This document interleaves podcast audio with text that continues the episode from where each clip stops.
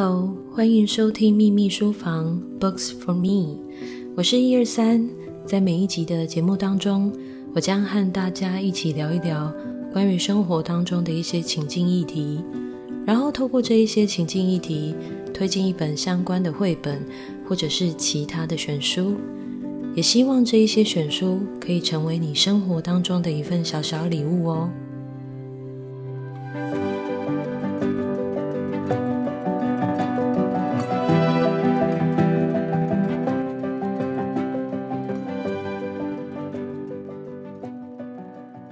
今天我们的主题是等待，然后关于等待这个议题呢，我其实想到的一个环节是关于就是很像自然的植物，其实自然它就是在你的周围当中，然后它静静的就在那里，那它的感觉就会让你觉得很像是在等待，但又很像不是在等待，因为你会看得到它其实会慢慢的成长，或者是它会有一些变化。我今天要邀请一起来谈这一个等待议题的嘉宾是石家蓉老师。大家好。那家蓉老师他本身是在做高龄环境的推广，那另外呢，他本身也有在带自然的疗愈活动，那这个自然疗愈活动里面又有分成森林疗愈跟林园疗愈。那首先我想要先问问家蓉老师，就是当初为什么会从高龄环境这个部分，然后再去进行自然疗愈的推广，那一个当初的那个契机点是什么，然后或者是说在这个过程里面有没有什么一些有趣的事情？好，其实我的本业是帮高龄者做环境的规划啦，尤其是长照机构。那因为设计的服务对象有很多种，那我之所以会特别选择高龄，其实因为从小跟奶奶相处啦，那奶奶往生前几年就有一点失智的现象啦，然后还有身体其他疾病，所以就住在医院里面。那我们会去看她嘛，看她就想说把她推出来到外面走一走，呼吸一下至少新鲜的空气啊，然后医院的冷气又比较冷，又有药水味，机器咔咔咔声音，我觉得并不是非常的人性，所以每次我们去看阿嬷的时候，都会想要把阿嬷推出来，结果推出来的时候就发现，那个路好窄哦，可能那时候是1999几，我大学刚毕业的时候，可能无障碍的环境那种观念还不是很普遍，所以我推轮椅出来的时候我就觉得很难推，然后障碍颇多，然后推出来之后看到的开放空间也就是车道，植物很少，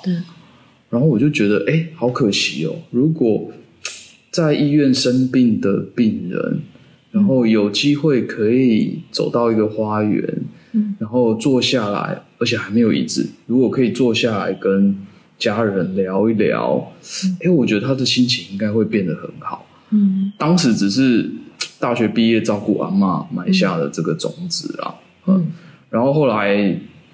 到末期的时候，阿嬷就带回家里来嘛，那因为我们家在花莲，那旁边有一小块阿嬷种的菜园，然后虽然他失智了，可是他都看到他种的那个菜都会笑，然后晒到阳光，他很舒服那个表情，然后你会觉得非常蛮神奇的，就是即使他是这种状态了，可是他还会他没有办法讲话，可是手指还会举起来叫我去他指使浇水，对去做某个事情，然后他会很开心很满足，那时候大概就有这种想法，但是我不知道为什么。后来到国外去念研究所的时候是念景观设计，然后我们那时候有一个环境心理学的老师，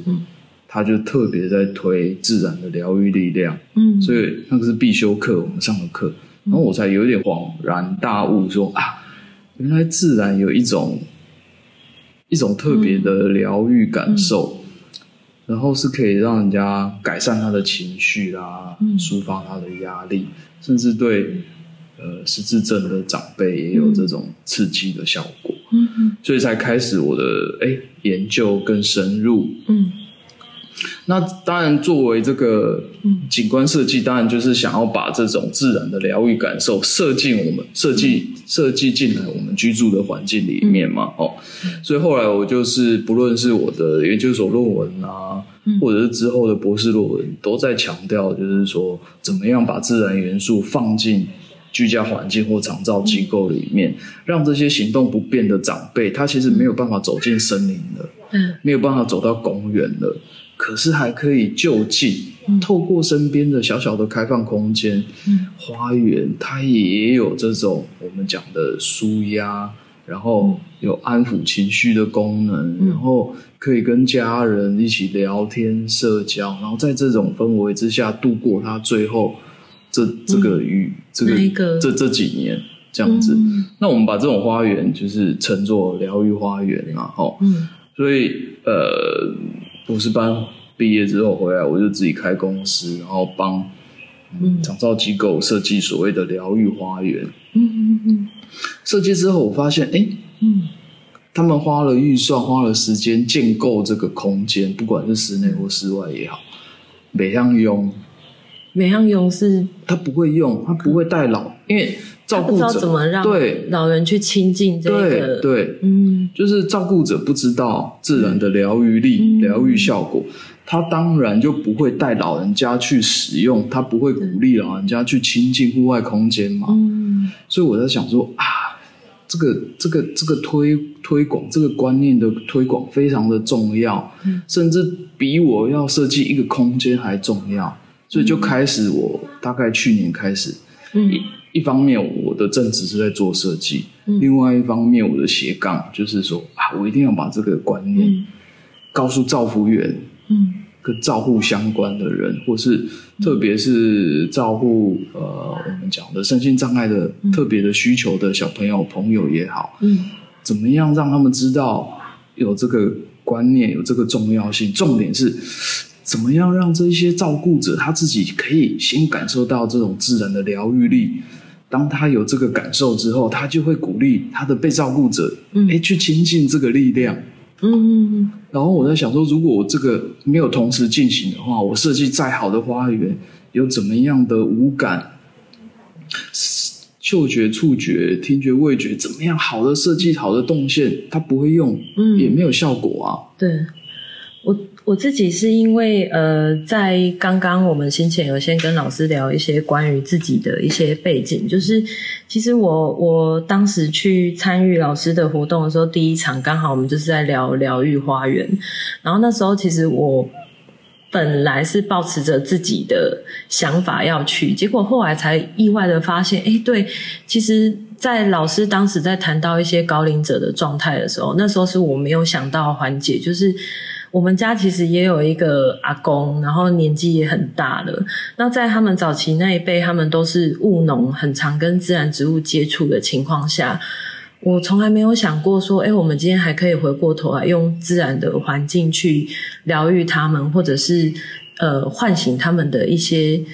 刺激。那我自己的话是因为我当时会觉得非常的需要大自然的疗愈，是因为我刚刚也有跟老师提到我们以前在我们这一辈的人，为什么说我们这样子的照顾者不懂得用自然，我觉得也是这个原因，因为其实我们大部分都在忙着工作。我觉得从我爷爷到我爸爸到我们这一辈，其实我们的生活环境有很大的转变。我们以前可能早期是农业的社会，那现在其实就是工商，所以我们其实很难说去直接去接触到一个比较天然的环境。所以我记得就是我在有一次参加一场活动的时候，有一个老师问我们说你觉得自然在哪里的时候，那个时候我们在场所有的人都会谈到说海边、山，或是更远我们要去花莲，因为我是高雄人，所以我会觉得说我觉得我很讶异的是，因为老师后来就跟我们说，没有，其实自然就在你家旁边，或者是在你家的院子里，甚至很有可能在任何一处的角落。好，那可能你今天打开窗户，然后就一阵微风进来，其实微风也是一种自然。所以其实我觉得我们在都市生活，不要讲说在都市，我觉得就是以我们现在年轻这一辈这么样社会步调这么快的生活环境里面，其实我们已经很难去察觉什么叫自然。嗯，对，甚至我们会误以为说，哦，我们一个礼拜好，我们休息周休二日，我们才能够去跟自然接触，我们去踏青，我们去走走。那因为老师有另外一个部分是在推森林疗愈的部分，我自己是因为个人兴趣，其实我去年本来想要去，其实我知道现在台湾有一些山径它会推行那种极径入山，然后我就邀请我的朋友，我跟他说，那个现在就是很流行极径入山，你要不要我去找一座山，然后我们去申请，因为那个都需要申请才能进去，然后我说你要不要跟我一起去，他说谁要跟你一起去他说去爬山，我难得放假去爬山，我就是要跟朋友开开心心的聊天， 对，然后我要去放松心情，要去感受自然，所以那时候我就会问自己，就是说为什么极径入山在我跟我的朋友谈到的时候，大家其实第一直觉的反应是为什么不能讲话，我已经在爬山了，我已经在感受自然了啊，对，我已经在亲近自然了，那我就是想要跟朋友开心的聚会。对，那我觉得这一件事情是我自己在参与过可能林园疗愈这个部分的时候，我自己觉得感受蛮特别，就是我周遭的人对于林园疗愈或是自然疗愈这一类的活动，他们不是很清楚说到底说那个连结跟自然的连结到底是什么，那个感受自然到底是什么，那我去走一下就叫感受了嘛，对，那我想要请老师就是帮我们聊聊看，就是说这个感受到底对我们而言是什么呢？对，它会是有什么样的不一样呢？我觉得是其实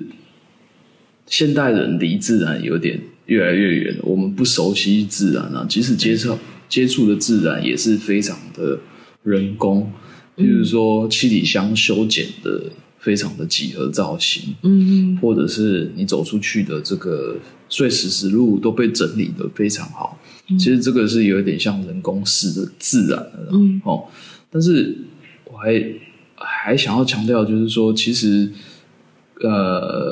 阿桑刚刚提到就是说我们阿公或爸爸妈妈那一代可能是婴儿潮出生的，其实他们对土地的连结是很深的，因为获取植物的方式跟我们现在非常不一样，他们是从菜园，然后时时刻刻就是脱下他的鞋子然后接触土地，那个他的那个连结跟感动是不一样的，所以有的时候我在看我的阿公阿嬷，当然他们已经过世了，有时候在看阿公阿嬷在吃东西的时候，都会觉得他们好像很不会浪费那个食物，因为对他们而言那个是他们亲自从土里面获取，然后那个每一个过程都印象非常的深刻啊，从接触然后水的那个感受，然后最后吃下去的那个感动跟我们是很不一样。那只是说现代人因为都市化的关系，然后很多的开放空间都被变成是建筑物了嘛，我们买菜的方法就是可能去超级去全联买东西，然后就回来煮，然后速度非常的快，然后导致我们没有办法一个工作完了又有一个工作，一个工作完又有一个工作，我们没有办法停下来，然后 3C 的产品让我们时时刻刻都有，我们的心都常常被 occupy， 这个事情做就是了啦，对，没办法，我们可以 check email 看 line 等等，或者是打开电视就有各种不同的讯息，没有办法停下来，所以这个是我们跟上个时代很不一样的地方，只是说在这个时代怎么样透过自然的跟自然接触的方法，就像你遇到那个老师讲，可能森林在远方，但是绿意在身旁，意就是意念的意啦，其实我们小小的绿色的植物，可是可以透过我们的想象力，然后扩大我们跟植物之间的接触跟互动的机会跟方式，我觉得都可以达到我讲的所谓的疗愈啊、舒压的效果。只不过就像很多朋友在问你，那到底跟植物接触的那个感受是什么？譬如我们在做灵园疗愈引导的时候，其实引导员或者是我们讲的向导，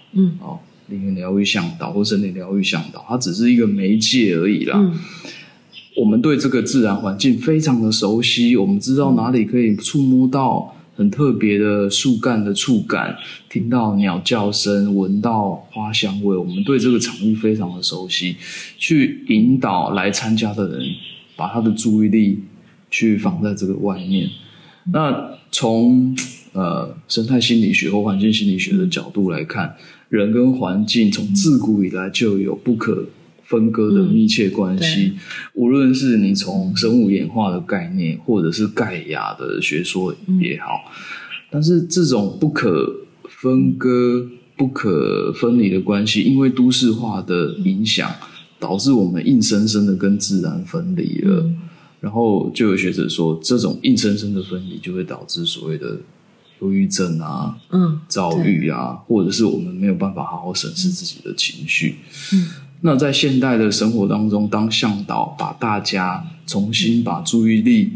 去关注在我们身边自然资源的，或者讲我们五感资源的时候，让我们的思绪可以暂时有一点点停顿跟缓和，就是让你脑筋那种喋喋不休对自己讲话，然后苛责，甚至苛责自己也好啦，要求自己或者是安抚自己那种喋喋不休的念头，得以稍稍的休息跟停止，或者是缓和，我不能讲停止啦。那一旦缓和，或者是你的念头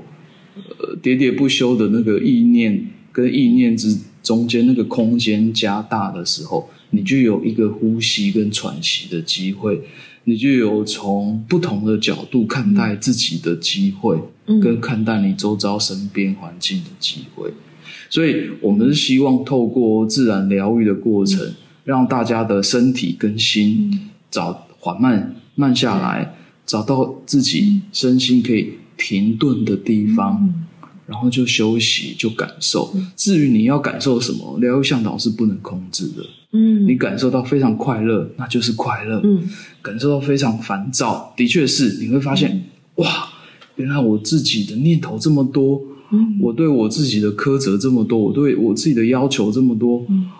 我原来时时刻刻都在跟自己对话讲话，也没有关系。你发现自己很烦躁也没有关系，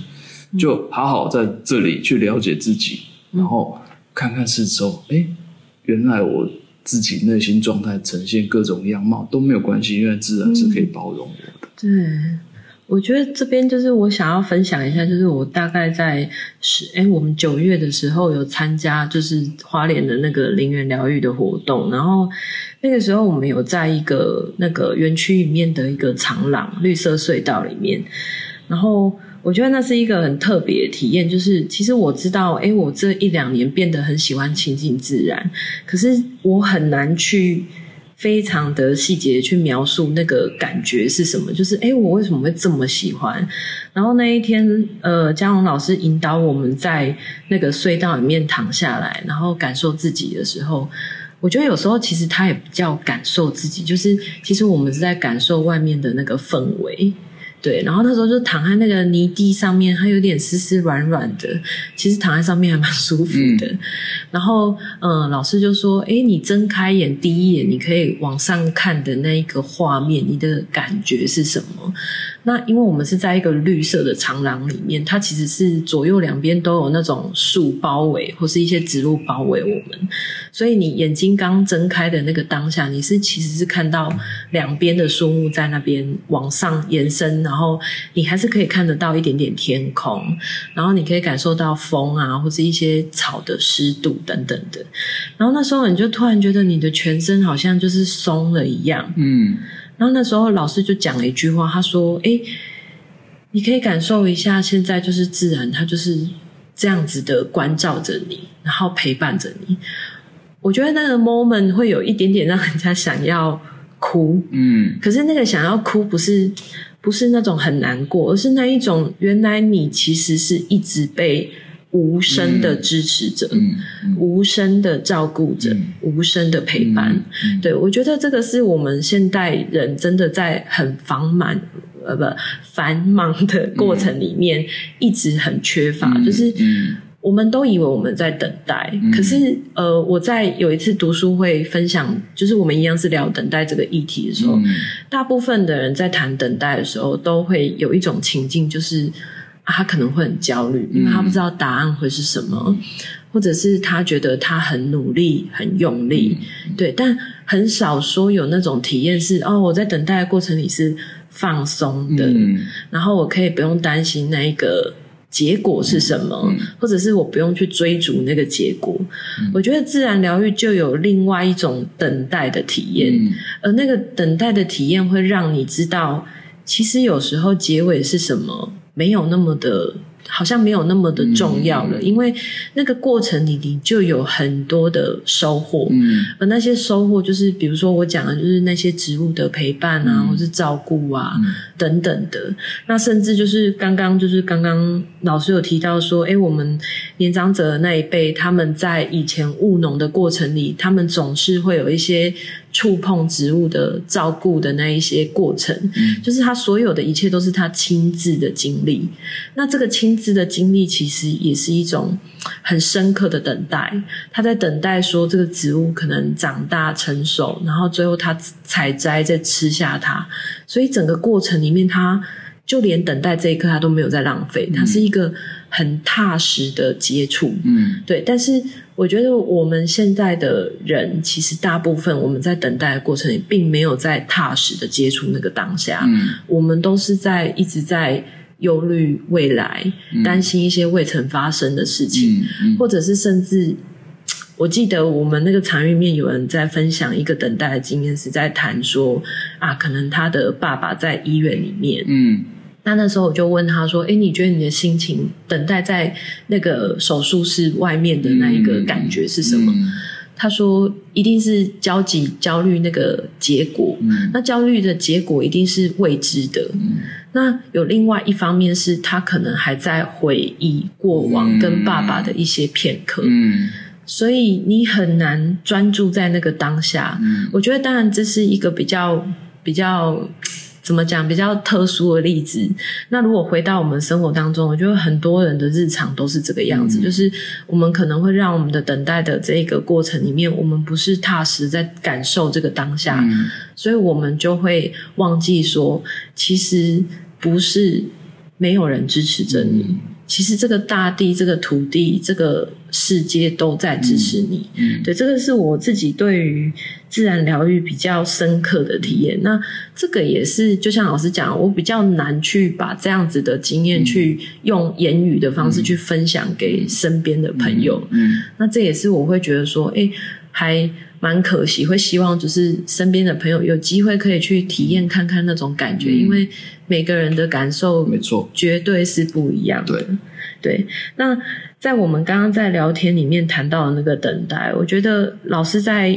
跟我录音前，我们有小聊一段，就是老师有谈到说，他觉得等待其实就是一种跟时间的关系。对，那我想请老师聊聊这个部分，就是跟时间之间的连结是什么？对，我觉得等待其实跟时间是很有关系啦，然后跟追求效率是相反的结果。对，而且照阿山刚刚的叙述，从环境设计的观点，会让我想出很多画面。比如说，我们在等公车，对，如果我们是坐在公车站牌，然后来来往往的车被所有的道路啊、车子包围，你会觉得那个等待是非常难熬的。然后一直在看手表，说：“我的公车怎么还没有来？”可是如果想象你在一个公车站牌，然后旁边是有一棵茄冬树，很大的茄冬树陪你一起等待，然后甚至是有阿公阿嬷坐在那里跟你聊天，你就觉得这个等待的过程是你会非常享受当下的，有趣的，是有趣的，而且是有人跟你一起经历跟度过那个时间。对，你会觉得那个等待过程变成你生命中很好的一个记忆。有时候你回想会觉得我那时候等公车那个画面好有趣，可是现在我们在回想我们过去在等公车的经验，如果是在都市里面就觉得我大概记不住我在哪里等公车了啦。可是如果旁边有一个大树陪伴了我觉得这个是在生命里面一个很重要的画面。而且以后还可以带孩子回来说，妈妈以前就是在那个大树下跟你爸谈恋爱，等公车。对，我觉得韩剧很多浪漫的环节都是在等公车里面发生的。而且我觉得如果有一个树，甚至是一丛花，一个灌木也好，都可以让这个等待的过程，我觉得主要是因为我们把注意力放在周遭的环境，这个绿色的植物吸引我们注意力了，让我们看看当下我们的状况，我觉得会很特别。因为老师刚刚提到等公车，然后我临时想到，就是其实因为我们本来今天想要介绍的一本绘本，它叫《遗失的灵魂》，但刚好老师提到搭公车，我就顺便介绍一下这一本绘本。就是这一本绘本它是它的名字就叫大公车，那它是青林出版社，那作者跟绘者是同一个人，他是荒井良二，在台湾中译版本是林真美去翻译的。那这一本绘本是在我们上一次的绘本读书会刚好就是等待这个主题里面有一个朋友带来的，然后我觉得它很有趣，我就是简单很短的念他一小段。他就说，旅人正在等待一班公车，咚咚啪咚咚啪咚，等了一夜，途经各式各样的车子，公车迟迟未出现。他的过程里面就是一直不停重复这个咚咚啪咚咚啪咚，等了一夜，然后又来了各式各样的车子。那这个旅人他在不停的等这个车子的过程里，他其实怎么讲，他也没有去描述那个画面里面到底这个旅人经历了什么。那等到最后，就是他说最终等到公车来了，却因为客满无法挤上公车。这时候我觉得很有趣的是我们现场有些人就会突然讲说，哈，怎么这样，等了那么久，他前面这么多夜都一直在等公车，等了这么久，结果等到最后他居然没有办法上公车，这个如果是我会生气。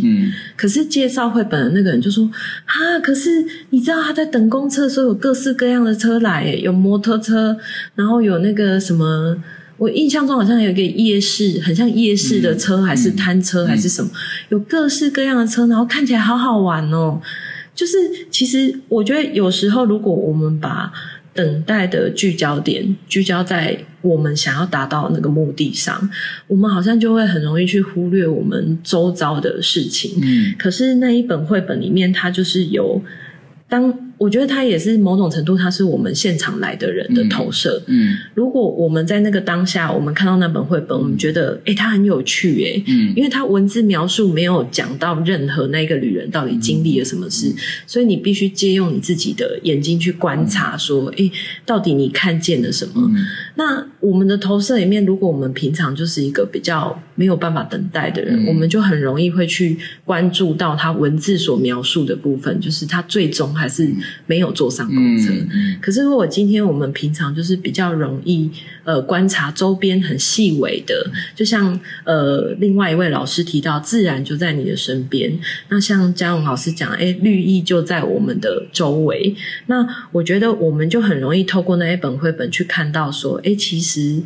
其实在等公车的情境里面有很多好玩的事情一直在发生，有很多的故事在里面，有阿公阿嬷的故事，有一棵树的故事。对，这个是我觉得蛮推荐的一本绘本。对，那另外就是再来就是说，我们回过头来谈我们今天想要谈的那一本绘本，叫做《遗失的灵魂》。对，那这一本《遗失的灵魂》呢，它是台湾大块文化出版的，那两位波兰的作画家，那详细的作画家的名字我会在另外从那个 podcast 的下面文字介绍把他们都给写上去。那《遗失的灵魂》这一本里面呢，其实是我在当时跟嘉荣老师事前在沟通说我们这一次要做这一集节目前，我很想要推荐的一本关于这个主题的书。那它也很有趣，它里面从头到尾都是在讲说有一个男人，然后他常常在工作、出差、开车，就是一般现代人的一种生活的行进方式。那他在这个过程里，直到有一天他到了一个餐馆，他说他不知道他是第几次出差，然后在这一个旅馆里面，他突然发现他不知道他自己在干嘛，他身在哪里，然后他心里面好像变得很茫然，他甚至连自己的名字都忘记了。然后隔天就是有一个，他去找一个女医生，女医生就跟他说如果有人可以从上面看我，我觉得那种某种程度有点像上帝视角，就是如果有人可以从上面去看我们，他会发现一件事，他会发现就是这个世界上很多现代人就是这么的匆忙，他们一直就是忙着要去做一些什么事情，然后远远的后面就会跟着一个脚步很蹒跚的灵魂，因为这个灵魂它的步调其实是缓慢的。我觉得这里面所谈到的那个灵魂，它其实是需要用感受的方式去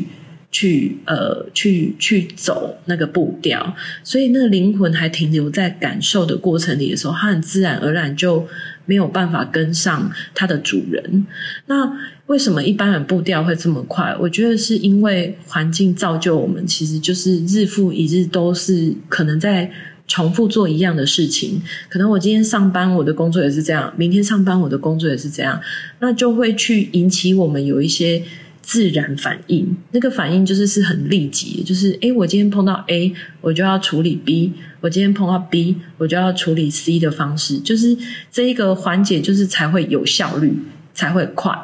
才会不用等待。所以其实我觉得这个过程里面就会变成说，我们这些现代人可能会遗失了很多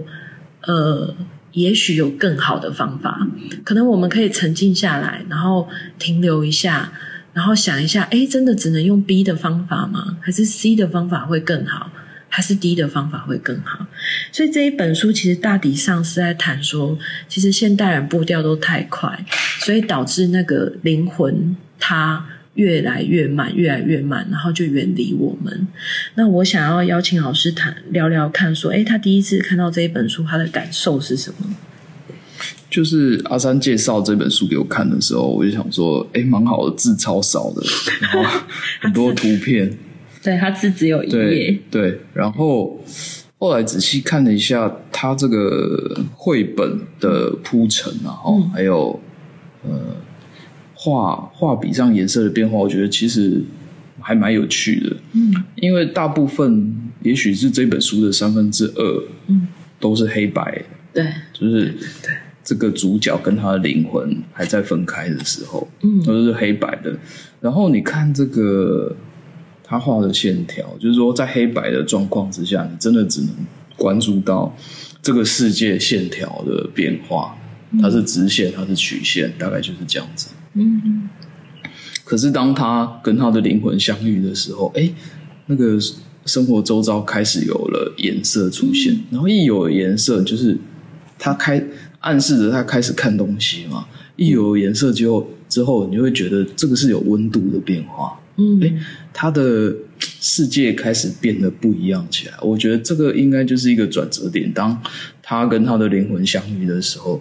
或者是说他真的在开始停下来感受世界的时候，这个作者透过这种线条颜色的变化，让我们发现这个主人翁好像不一样了，这样子。这个是我比较粗浅的一个看法啦。那如果是说回应到这个主题的话，我觉得会让我想到就是说，我们讲到这个等待的过程，如果在速度效率讲求效率或速度非常快的节奏底下，我们会发现我们一个情绪还没有被安抚或者是好好审视的时候，我们又因为速度很快，我们又被另外一个情绪盖过了。对，然后它还没有被好好看过，摸一摸看一看闻一闻的时候，另外一个情绪又盖过了，导致在常年累月之后，原来我们好多情绪没有被自己拥抱或审视，或疏忽或远离了，可是透过这个等待的过程，我们重新再看看自己，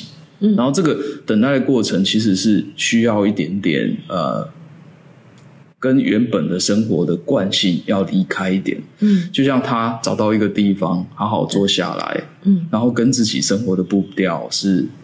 稍微不一样，是慢下来的，然后透过慢下来的过程，找到一张椅子坐下来，找到一个窗户往外看的这个过程，他让他的灵魂可以追赶到他的速度，然后最后灵魂跟他自己坐在同一个空间里面，抱着植物，然后我觉得有象征所谓的身心灵合一的这个状态。不过我觉得很有趣的就是说，不知道阿散有没有发现，就是从书一开始到后来，你会发现他桌布都是折得非常整整齐齐的。真的我这个比较细节的地方我没有注意到我觉得暗示着这个人的这种有条不紊的个性其实从一开始到后来都是，可是这个有条不紊的个性被这种有机的线条的植物完全打破了，对，甚至盖满了，就是他原本的个性其实还是在的，对，可是他让他自己感性的部分更充满，以前是这个线条凌驾他自己，可是他给他自己更多的空间去长满不同的植物。我看的是这样子。这一本书我觉得它很需要细细的重复的去翻它。对，我在第一次看到它的时候，我觉得它很有趣，是因为它跟我的生命经历是相呼应的。对，因为我在我们录这一集节目前也有跟老师小聊到说，我这2年算是一个跟里面主角很类似的状态，就是我帮我自己安置在一个空间，然后重新的去感受我自己曾经忽略的那个部分。对，那这本书它很有趣的是说，它把那个灵魂设定成一个孩子。对，那我知道其实坊间有很多身心灵的工作坊，他们常会谈到说，我们内在就是一个孩子，因为他其实是最不受社会价值不受一些思维去控制的，所以它是一个最原始的样子。那这里面把这个灵魂设定成一个孩子的时候，那这个男主角是一个成人，他有一点点年纪。那我觉得他比较有趣的是，这一本书就是除了一开始他全部都是黑白的，他其实一直到他开始找到一个地方安坐下来的时候，他桌上就开始种了一盆栽，然后那个盆栽就是慢慢不止一盆，它可能有1-2盆3-4盆这样慢慢的在长大的过程里，直到那个灵魂来访的时候，突然就开始出现了绿意。对，那最后最有趣的是，就像老师讲的，因为我其实一开始没有观察到说它有一些线条的部分，那它在最后一页有一个很大的惊喜，我觉得这大家一定要直接去翻那一本书。它在最后它整个房间里面被一堆的植物给填满，然后一大片的绿意。那时候我就觉得这一页是最有趣的，因为那时候我就说，一般大家在谈那个绿意不是都是在窗户外，当我讲出这句话的时候，我就发现对，我的投射就是怎样，我认为自然其实是在户外的。对，可是它是在窗户里面的房间里充满了绿意，然后就像老师讲，它是不规则几何，不是几何的，它就是很多流线不规则，然后很多的生态的样貌。那我觉得这某种程度也是在暗示我们的内心，其实在我们人的内心其实有很多的东西，它绝对不会只有正向的，它一定也有很多不一样的情绪反应。那这些情绪反应当我们拿出来的时候，很容易会受到外界的影响，或是可能有一些自我批评或者是一些觉得可能这样是不妥当的，需要再调整。对，但是我觉得这个内在的绿意某种程度也代表着完整的接纳，就是完整的接纳你内在所有的一切，但是它不能够说它是杂乱无章的哦。我觉得它可能是一种内在的丰富。对，那我觉得就会很像，就是一开始回到我们最一开始，我在今年的那个灵元疗愈的体验，那个绿色隧道里面的那种感觉，我的身心所有的状态都被这块土地承接，然后接纳。对，那我的内在要怎么也帮助自己做到这样子呢？对，我觉得这个才是我们现代人可能比较需要去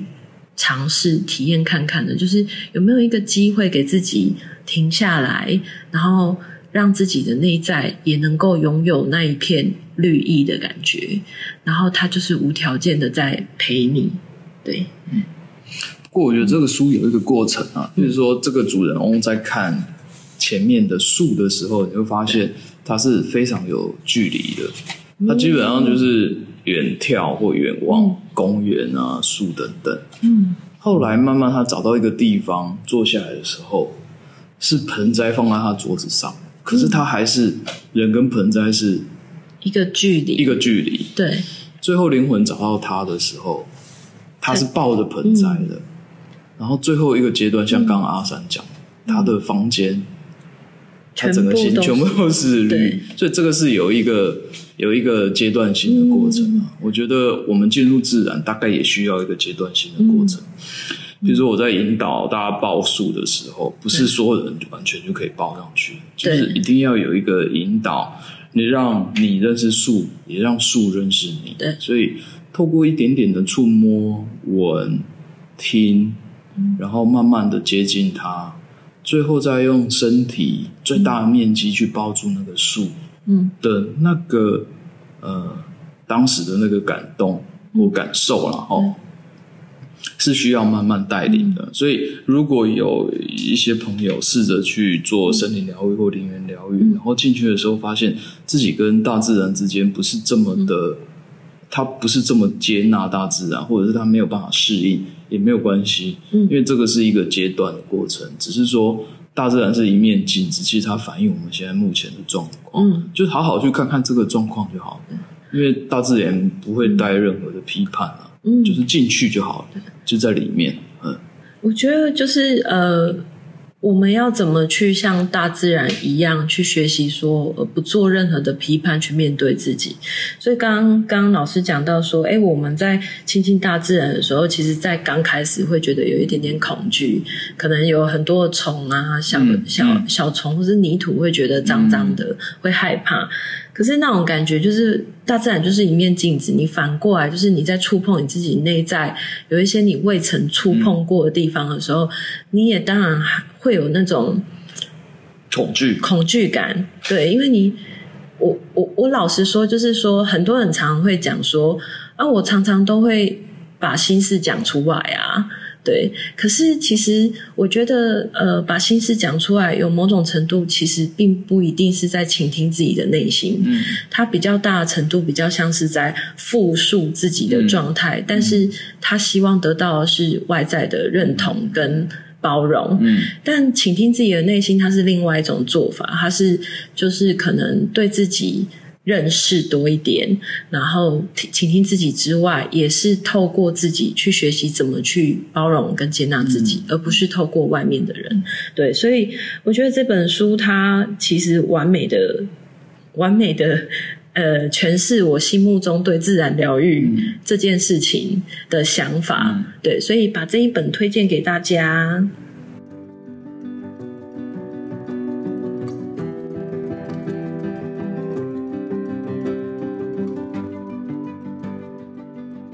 其实今年年初的时候，我爸也动了个小手术啦，然后比预期的时间要久。那我们家人就在等待我爸被送出来，这样子完成手术。然后那个等待的过程，当然就是我就会环顾四周，然后就是一排一排的椅子上面有不同的家人在等待他的家人。然后时间，那种数字型的时间，然后电视，对，然后还有一个荧幕，就是看看哪一个病人被推进去手术室，哪一个病人手术结束之后被推出来，大概就是这样子。然后我在想说，如果我在等的过程之中，旁边有一个阳台，然后那个阳台有一些不同颜色的花、小树，甚至我可以走出去看看蓝天，或者是有，我还那时候还蛮渴望有阳光洒在我身上，会有一点温暖的感觉。对，我希望一点温暖，而不是那种冷气房的那种那个温度。我觉得，那个等待会让我比较不会那么难熬。就是说，我们刚刚讲，人毕竟就是不是说任何时候都很顺心啊，总会遇到一些困难跟挑战嘛。嗯。然后我相信我们自己也有疗愈的力量，可是总有脆弱的时候。嗯，对。可是如果我们可以利用身边的绿意跟自然，那个充满力量的环境，我们出去可以接受到阳光，我觉得我们会更能够欣赏这一段挑战跟痛苦的时候，然后更能往前走。所以我就很渴望有个阳光洒进来，可是很可惜没有这样的空间设计。嗯。下一次盖医院的时候要给这个建议，要有人找我、啊、对，要请医院有这个建议。因为我老师讲到这一段，我就想到我们去年就是在听那个讲座的过程里，老师就说其实自然它是可以用一种比较不一样的方式，那个方式叫什么，就是一个方式然后打断你对这个当下情绪的关注力。对，但是那个打断不是很硬的。对，然后那时候大家都被老师吓一跳，因为老师突然拍了一下桌子，我不知道老师有没有记得这个桥段，就是那时候就是其实所有人上课上到一半，然后老师突然拍了一下桌子，然后我们所有人瞬间吓一跳。这个过程里面就是其实我们当下的念头会瞬间被这个声音给直接打断，然后老师就开始引导我们去认识，其实自然它也可以帮助我们把这样子的焦虑或者是一些念头等等，就是比如说我们在手术室外的那一种状态稍微和缓的带开来、对，我觉得这是一个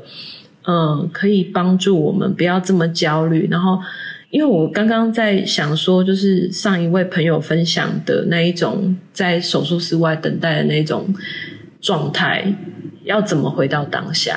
对，这个也是我自己也在思考，因为我也有在医院等待的那种经验，确实真的会特别的情绪是紧绷的。对，所以希望下次有医院听到这一段可以采纳一下这个建议，或者是可以有种一些吸引鸟类的植物啊，那个鸟叫声、那个声音我觉得是很重要。就像刚刚阿三讲，那个有时候不管大声或小声，可是令你印象深刻或记忆深刻的声音是很重要。就像那个绘本讲，那个灵魂是敲他的门，那个敲的声音一定是唤起他某些事物，而他可以进来，打开他的实体的大门，还有心灵的心房嘛。我觉得那个声音是很好的媒介。我是觉得说，因为我们已经很习惯听音乐，然后听媒体，听声音，其实大部分都有很多那种人为的声音在，但是我们很少去听一个非语言结构的自然环境的声音，纯粹的声音。对，那其实纯粹的声音，我觉得它除了让我们体验什么是自然之外，我觉得某种程度它不会让我们又再度的回到现实社会里面的那种思考模式，因为它是非语言结构的，你不会被它又引诱到那一个状态里去。对，如果我今天可能失恋了，然后我又听了一首失恋的歌，我可能会哭得更惨。可是如果我今天去公园走一走，也许我可能看看蝴蝶，就是想说哇，我其实就跟蝴蝶一样的美。对，我的感觉是这样。对我来讲，自然的帮助是这个状态，就是让我可以抽离我原始的这个情绪的状态、情绪的模式。对，然后给我一个舒服的空间。对，就像老师讲的，稍微我们沉浸一下，重新喘息。对，让我们有一个空间在重新开始、嗯、对，就是他没有办法解决你目前的状况啦。嗯，如果你有躁郁，你有忧郁，你压力很大，甚至是你想发脾气，他没有办法解决你所有的人生上的问题，可是他可以给你一点点喘息的空间、嗯、甚至一点点温暖的力量、嗯、让你重新再去从不同的角度重新面对这个困难跟挑战。嗯，我想最大的用意应该是在这里。嗯嗯，那我觉得那个空隙很重要，因为其实在我们的活动里面，我自己主持的读书会里面，我们有一次在聊那个空。其实我觉得我们大部分人的步调没有空这件事，对，那我觉得等待它其实就是一种空的状态，你让自己有一些余裕，把心里面清出来一个空间、嗯、你才有时间，不能讲才有时间，你就是才有办法去接收新的事物、嗯嗯、否则你的心里面都被疼得满满的、嗯、你很难再去尝试新的体验、嗯、对，你也可能就很难在面对问题的时候有新的解决方法、嗯、对。就题外话，就是你有没有发现你的一些新的想法通常在洗澡的时候出来？哦，就是放松的时候，放松，还有你的皮肤接触到那个热水那一刹那、嗯、其实你的注意力是不在于纠结你被纠结的问题，我想一个数学问题都想不出来，我想要解决某个东西都解决不好、嗯、可是通常在 shower 水淋下来身体的一刹，诶，对哦，应该要这样、嗯、我觉得啦、嗯啊、我觉得应该是我们利用五感去感受周遭环境的时候，我们让我们的思绪有那么一点点的空隙，嗯，而那个空隙似乎给我们更活泼，更有弹性、嗯嗯、更用不同的角度去看某个事情的时候而得到新的感受。 嗯， 嗯，我觉得睡觉应该也可以，睡觉也可以，对，所以大家一定要多睡觉、嗯、对，只是说你很烦的时候，你可能或者是你在工作场所的时候，你可能没办法找一个地方就躺下来睡或趴在桌子上休息，可是你透过一个小小的盆栽为景观，或是往外窗户看一个公园、嗯、或者你真的走到公园里面，大概都有这样的效果。嗯，可以去公园躺一下。嗯，我躺过，我觉得很棒。嗯，对。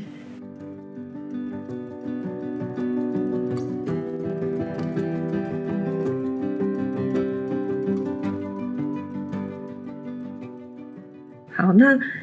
节目的最后，就是我们想要邀请大家，因为我在高雄早安我许光的空间里面有邀请江蓉老师来帮我们带2场自然疗愈的活动，那其中一场它是讲座，那个主轴是一样的，就是谈谈说自然跟我们之间的关系是什么，那我们在林园疗愈里面我们可以体验到什么，对，那在这个活动里面，我们会带大家到中央公园，就是因为现在都市人其实是比较难，像我刚刚讲，我们可以到花莲或是到台东，那个都要安排假期，可是你要怎么样去运用你身边就有的自然资源，然后去帮助自己去达到这样的一个疗愈的效果，所以也会再带大家到高雄的中央公园去做一个简单的体验。对，那活动时间是在11月14号，那详细的部分我一样会贴链接给大家。那另外一场就是一个比较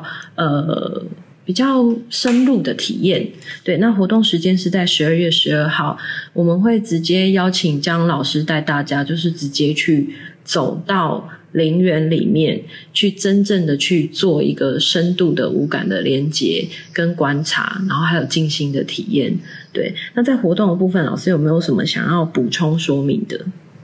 嗯，我觉得大家就是带着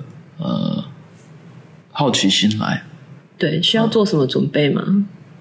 防蚊液哦，戴个帽子，水，对，防蚊液。高雄有很多小黑蚊吗？高雄也没有小黑蚊这么厉害，但是有蚊子。哦，对对对对，防蚊液。然后那时候不知道会不会有凉意了，也许应该会有长袖，对，长袖长裤。然后我们可能会席地而坐，嗯、所以你的衣服裤子要那种耐潮的，就是说你觉得坐到地上也没关系的那种。需要带野餐垫吗？野餐垫哦，可以啊。好，那因为那个活动，我讲一个小小的笑话，因为我们上次就是在那个参加那个花莲的活动的时候，大家出发前有很认真的想要防小黑蚊，所以涂了很多的防蚊液，然后在过程里面老师说叫我们用手去摸摸泥地来闻闻看那个感觉的时候，大家事后的分享就是闻到很多人工防蚊液的味道对，所以大家就是可以尽量就是防蚊的部分可以事先做，然后让那个味道稍微淡一点、对，然后带着一颗开放的心情，对，然后不用预设太多，也不用太担心、然后就这样放轻松的来就好了。对，我们不是要打开你的天眼或者是什么怪力乱神的事情对，就是说让你引导你好好看看你生长的环境，就这样。对，我觉得这很重要。对，好，今天谢谢大家的收听，然后也谢谢嘉蓉老师的分享。那我们节目就到这边咯，详细的内容补充我都会再另外帮大家以文字的方式补充上去。好，谢谢嘉蓉老师。好，谢谢，谢谢，拜拜，拜拜。